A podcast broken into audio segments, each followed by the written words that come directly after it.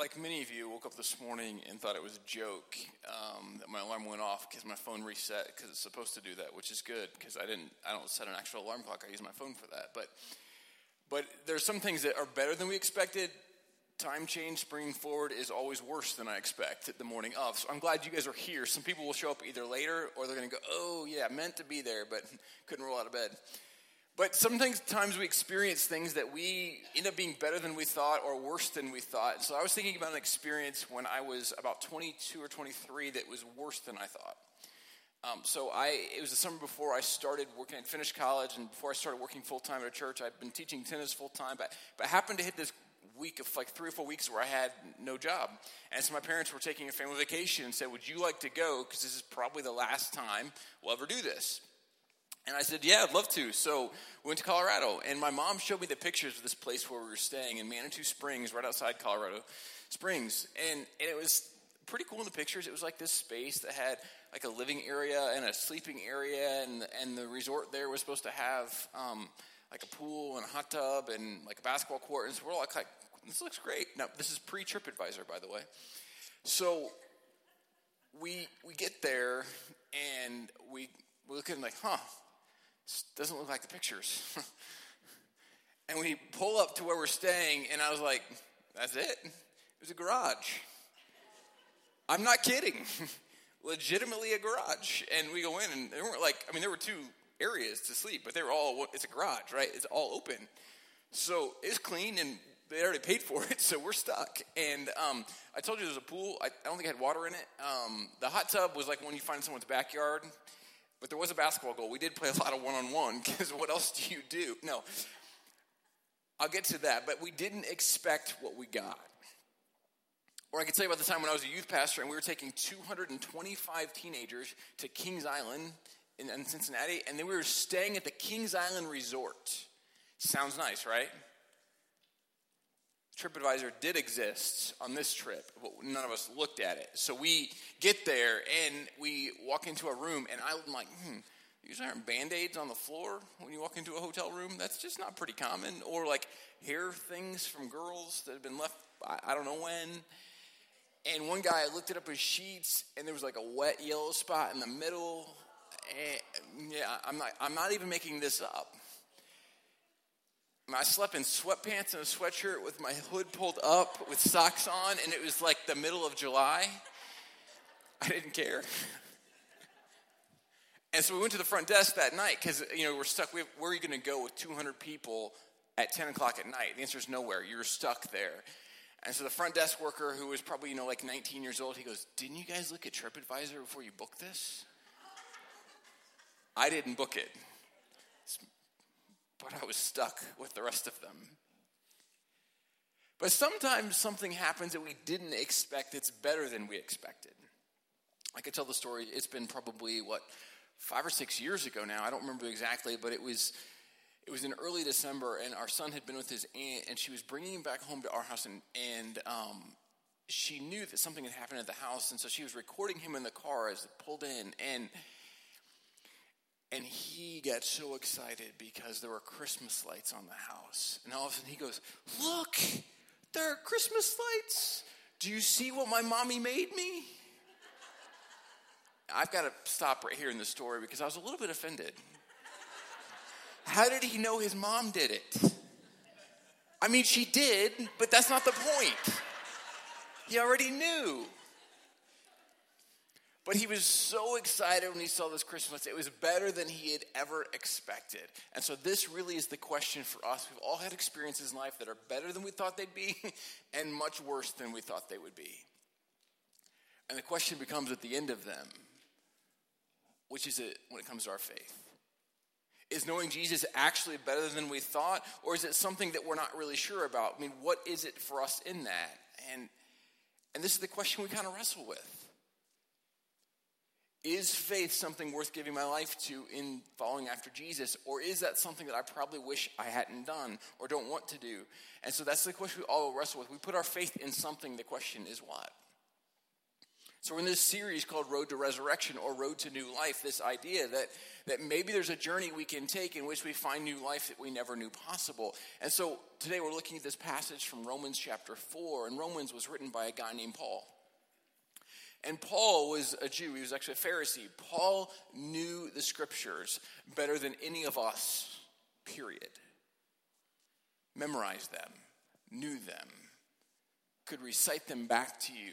But here's the thing about Paul that I think is really important. He got the stories of Scripture right, but he got their meaning wrong. I'm going to clarify that again.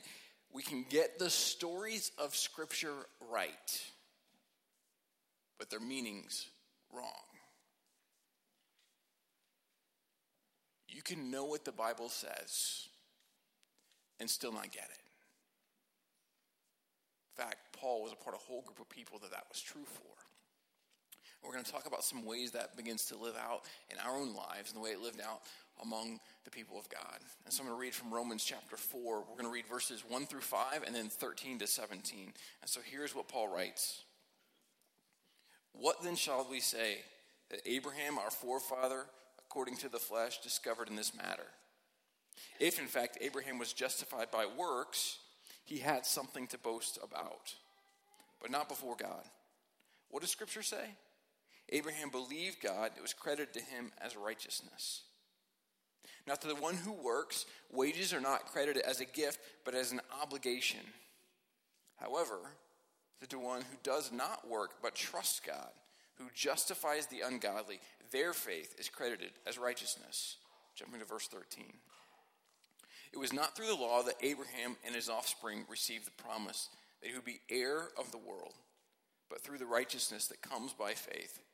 For if those who depend on the law are heirs, faith means nothing and the promise is worthless, because the law brings wrath.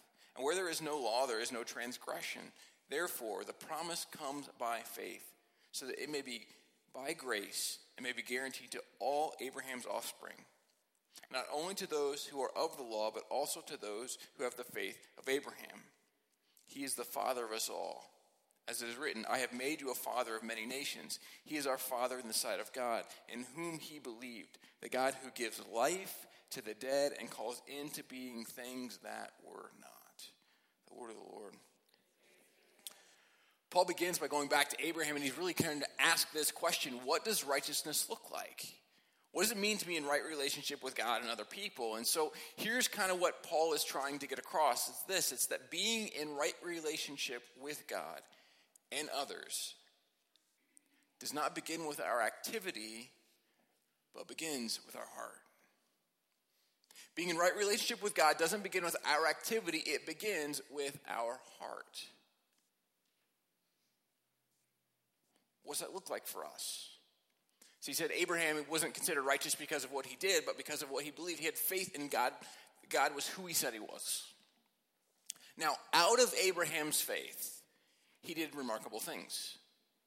He trusted in God and then he lived that out. So it's not that they're absent of one another. I mean, James writes about that. It's not that we have faith and no works, it's that when we have faith, then our life reflects that. And if we don't have faith, but we say we do and our life doesn't reflect it, then we definitely aren't like Abraham. And so I, I want to say something before I to make this kind of clear. I think sometimes we talk about faith in Jesus or following after Jesus or becoming a Christian. We have this preconceived notion, and this is the preconceived notion, that our life has to be right before we come to know God. Abraham wasn't right before he came to know God. That's, he was probably the opposite of that. But here's what I want to say this this way we don't have to get our life together before we come to know Jesus. We come to Jesus and then God works to get our life together. Too often we have either been guilty in the church of, of pushing this idea that I can be right from the before I even know him. It's just not how it works, by the way. The reality is for all of us, there's this growth in grace. There's this thing that happens over time that we begin to look more and more like Jesus if we continue to seek after him. And so God does this work in us. He does it individually, but he also does it through the community of faith. And this whole community of faith idea is interesting because I think sometimes we forget how communities of faith work. We kind of get them wrong. And so we've been talking about Abraham, but I'm going to kind of go a little bit before Abraham, and I'm going to reference Genesis chapter 1. And in the beginning, it says God created it, He created the heavens and the earth. And so there's these days of creation. And so there's kind of this theological thing that happens in the Genesis 1 story. It's that days 1, 2, and 3 are about separation. So day 1, God separates out light and dark. Day two, he separates out sea and sky.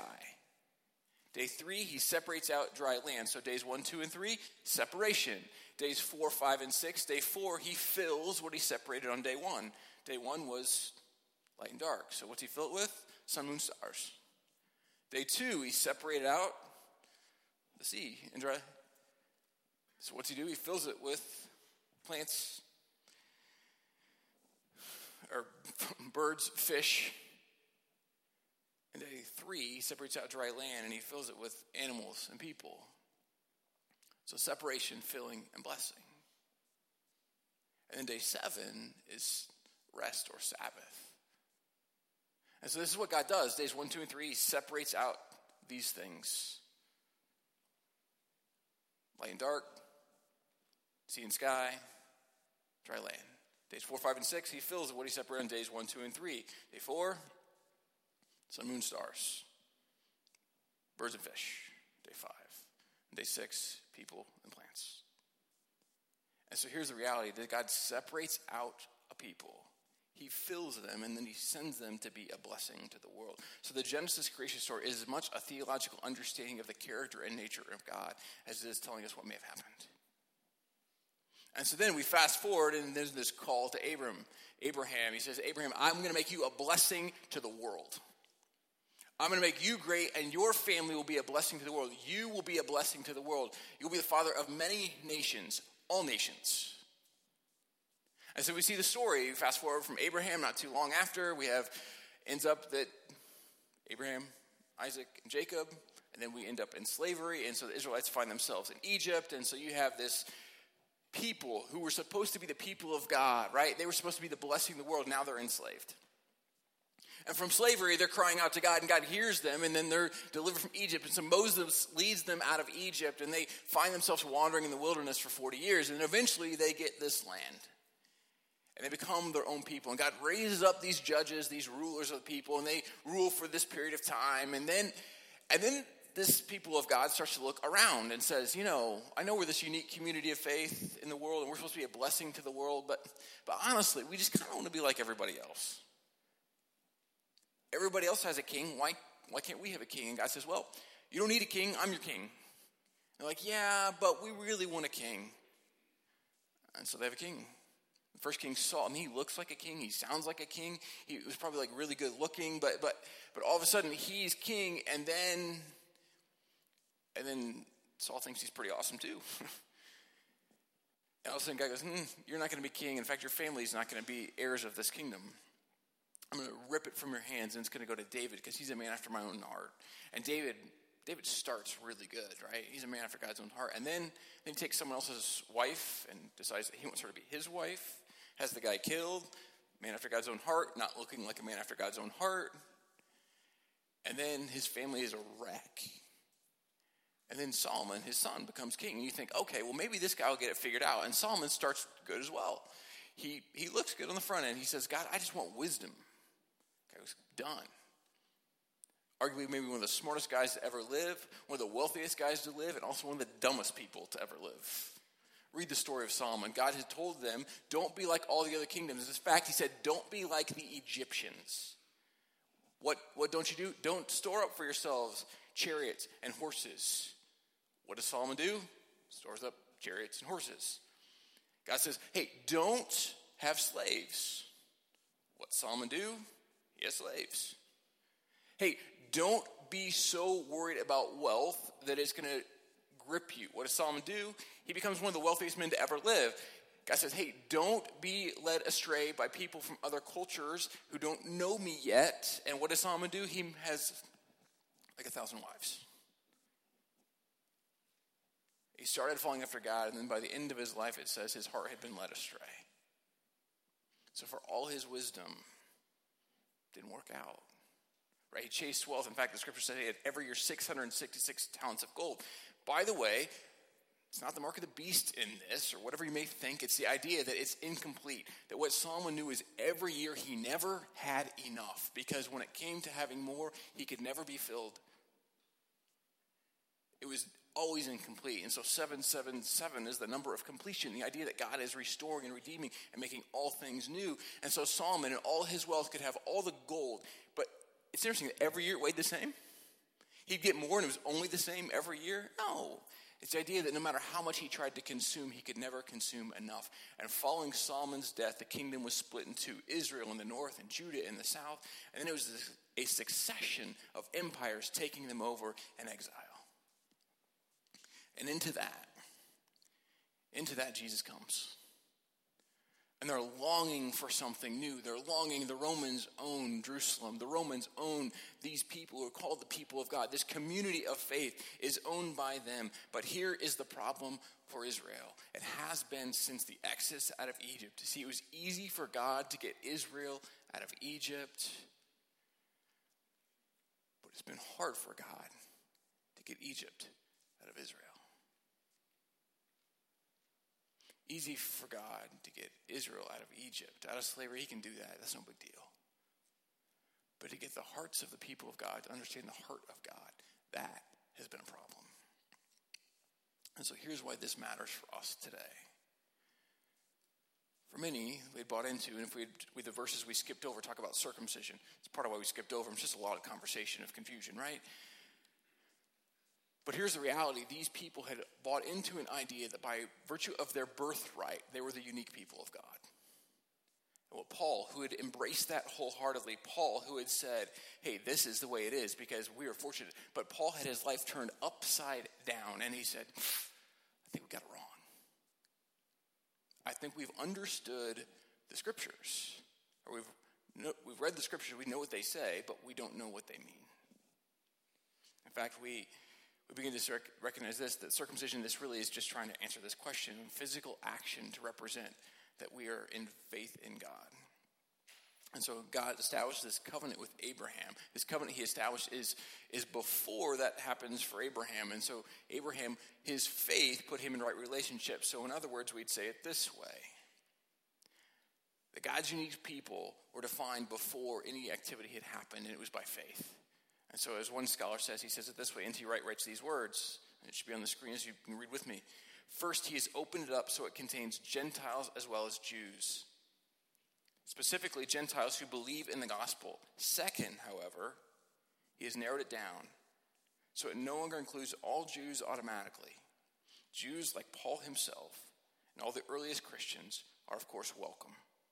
And Paul will argue later in the letter that God wants more and more of them, but the badge they too must wear is that of the Christian faith.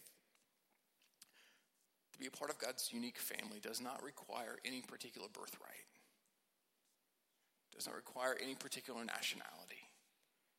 Doesn't matter whether you're a man or a woman, and nothing you and I can do can redefine that. And so I go on to say, William Barclay, he says it this way Abraham is not the father of those who have been circumcised. He's the father of those who make the same act of faith in God as he made. He's the father of every man or woman who, in every age, takes God at his word as he did. This means that the real Jew is not the man who is radically, who is racially a Jew and who is racially circumcised. The real Jew is the man or woman who trusts God as Abraham did, no matter what his race is. And all the great promises of God are not to the Jewish nation, but to the man who is Abraham's descendant, because he trusts God as Abraham did. The word, the Jew, has ceased to be a word which describes a nationality and has come to describe a way of life and a reaction to God. The descendants of Abraham are not the members of any particular nation, but those who in every nation belong to the family of God. In one sentence, Paul shatters their understanding. And what this passage, again, Romans 8 says listen, it's the whole world that is the inheritance of God's people, not just one strip of land. The whole world is the inheritance of God's people, it's all His. And this becomes for us this idea that what does it look like for us to be in right relationship with God? If we're to be the unique people, the unique family of God, and Abraham becomes the father, this is the reality for us. It doesn't matter our background. It doesn't matter if you come from a family that loved Jesus or not. It doesn't matter. And if your family did love Jesus, good. That means you're more culpable. It means you have more responsibility to live as a unique people of God, not less. See, what God wants us so desperately to understand is it requires us to accept this idea that, that in the love of Jesus, that all of us are invited into this unique people, this unique family of God that is not defined by national borders. It is not defined by anything but the love of God for us. And this is hopeful. And here's what hope looks like having hope is not a sign of being capable, but having hope is a sign that we trust that God can do greater things than we can. Have hope in Jesus because if you and I could make our lives right, we'd already have done it. If we could make our lives right, we'd have already done it. I wouldn't need God for that. It becomes idolatry. It's a whole other issue for another time. But, but here's why this matters for us that this is an invitation for all people from all backgrounds and all walks of life in all places to know God. And this is revolutionary. Because I told you that, that Paul was a Pharisee, right? Paul was a Jew. He was the Jews' Jew. Paul knew everything that they were called to understand. It was a way of life, a rule book, if you will. He knew the scriptures, but he didn't understand them. And Jesus comes and says, You've heard it said, but I say to you. As we begin to look at this, this Paul who had believed that, you know, it's fine, all these other people, forget them because our nation's the best. And God goes, mm, it's not how it works, man. In fact, John the Baptist is why he was baptizing people out in the wilderness. In fact, and then, then Paul, Paul has this encounter with God that changes his life and changes his perspective. And so now he writes this letter as one who used to be one that our nation's better than all the other nations. And he writes to Romans who thought our nation is better than all the other nations. In fact, we're conquering all the nations. And Paul writes them and he begins to say, This is not how it works. See, this is not what defines God's unique people. We are not defined by this. And so for us, this becomes a hard thing to know that only there is only one king, one leader that we follow, and it's Jesus. And Paul says, Listen, I've gotten it wrong. Like, go look at my life. I've gotten it wrong, but he writes in Romans here, you can get it right. And this is hard for us in a culture in which we sometimes are more shaped by what we read on social media or see on political talk shows but in fact, what Paul is trying to say to us is, I think, one of the hardest things for us to embrace. And please hear this rightly today with the right heart. I think maybe one of the greatest sins that we struggle with in America is this. See, too many of us live as if we are Americans who happen to be Christians versus Christians who happen to be Americans. I'm going to read that again because this, for some of us, we, we're probably even, our blood, our blood pressure is raising right now. Too many of us live as if we are Christians who happen to be, or Americans who happen to be Christians versus Christians who happen to be Americans. That's hard for us to wrestle through. See, the church has always historically not been known by any national borders, but by being the unique people of God. Israel got that wrong. That's what Paul is trying to get us to understand. It was Abraham was credited him as faith that made him the unique people of God, not where he was born, not his birthright, not his border. See, we are to be a people who are more defined by the teaching of Jesus in the Sermon on the Mount, by the sacrificial love of Christ, than we are whether we're Republican or Democrat. And this becomes the unique challenge for God's people. Are we going to embrace God's love in a way that reshapes our understanding of the world? Are we going to understand scriptures in light of Jesus? Or are we going to find ourselves in the same places that the Israelites found themselves going, I know what the Bible says. I know what it says. But then God's go, Do you know what it means? I desire mercy, not sacrifice love your enemy. I mean, these teachings of Jesus, they're, they're hard. Like we sang a line earlier that, that basically said, like, this doesn't make sense. It's irrational. Because it is. But then I go back to this last line This last line that Paul writes that we read today, it's this because God is the God who gives life to the dead and calls into being things that were not. God is the God who gives life to the dead and calls into being things that were not. And Lee shared his story last night about how he was dead in his addiction to alcohol. But God did something miraculous in him, and it no longer held him in bondage. God does these miraculous things that are beyond our comprehension, beyond our imagination. And so God doesn't, doesn't care about our past. Doesn't. Abraham, he didn't care about his past. He said, Abraham, will you follow me? Will you trust that I will make you into a, a great people, the father of many nations? Will you trust that I will do something impossible? You and your wife are old, like really old. Not like late 30s, early 40s having kids. I mean, like 100 year old people having kids. Do you trust that I can do this? He's like, Well, I mean, kind of. I don't know. That's kind of, we'll find out. So maybe these words are helpful for us as we think about this whole text.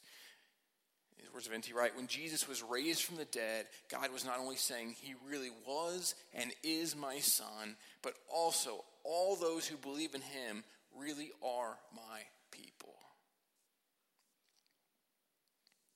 See, God's promise to Abraham is our promise. If you'll have faith in me, I'll do the impossible in your life. I mentioned the, our trip to Colorado earlier. What I didn't mention was that even though we play, stayed in a place that was like in someone's backyard, also known as a garage, we had a really good time. I mean, once you got over the fact someone couldn't continue to watch TV, other people were trying to sleep. Once you got over that, we were good, right? It was a weird place. And I've heard people who've been from Colorado, like, oh, Manitou Springs, that's just a weird place in general. We know that now. I didn't know that then. I've also learned that TripAdvisor is your best friend. But God invites us to a relationship with Him that, frankly, is irrational. He invites us to a way of life that truly is revolutionary. He invites us to embrace this idea that God's love for, love for us is greater than we could ever comprehend, that somehow love was seen in its fullness on a cross through sacrificial, selfless love. And so the challenge for us is this we're invited into this idea. Will you and I, will we embrace the idea that God wants to do something radically new in us? Will you and I, here's the question, the same one Abraham had to answer, will we entrust our entire life, our entire future to God? Will we choose to have faith that Jesus is who he said he is? Will we choose to believe that he offers us new life, both here and in life to come? Well, we say to God, we understand that you can save us out of Egypt, but sometimes the Egypt out of us is hard to get. And we want you to change our hearts so that we love like you love. We become the unique people of God you're calling us to become. And we want to accept that somehow in Jesus we see the fullness of God's love. And it was seen on a cross. So you and I can answer this question when we leave here today. In just a moment, we're going to sing a song together. And it really begs this question when we sing this song Will you and I entrust our whole hope, life, and future to the love of Jesus? Will we as a people be the unique people of God? Father, we thank you for this opportunity to gather together today. For the way you invite us to embrace and know you as God. That somehow Jesus did this whole new thing, and sometimes we find ourselves, we, we know what the Bible says, we can read it, but we don't always get it. And so we confess our need for even your Spirit's help in understanding the Scriptures. Our need for your community of faith to help us as we desire to grow and follow after you. And for some of us today, as we're wrestling with whether or not we want to commit to following you with our life, we pray that you would help us to hear your still small voice. We'd also be reminded that there is nothing we can have done in this life doesn't matter where we're from, that our past experiences, our past behaviors, they don't separate us from your love. You come to us through all that and you say, Will you follow me? Will you trust me with your life? And as we do that, we find that maybe, just maybe, that knowing you is greater than any experience we've ever had. And maybe, just maybe, like my family's trip to Colorado, maybe, maybe it's even better than we thought it could be at first glance. And so, Father, we pray that you would help us to look more and more like your unique people. We become more and more the people of God. We pray this in your Son, Jesus' name. Amen. Will you stand and sing together?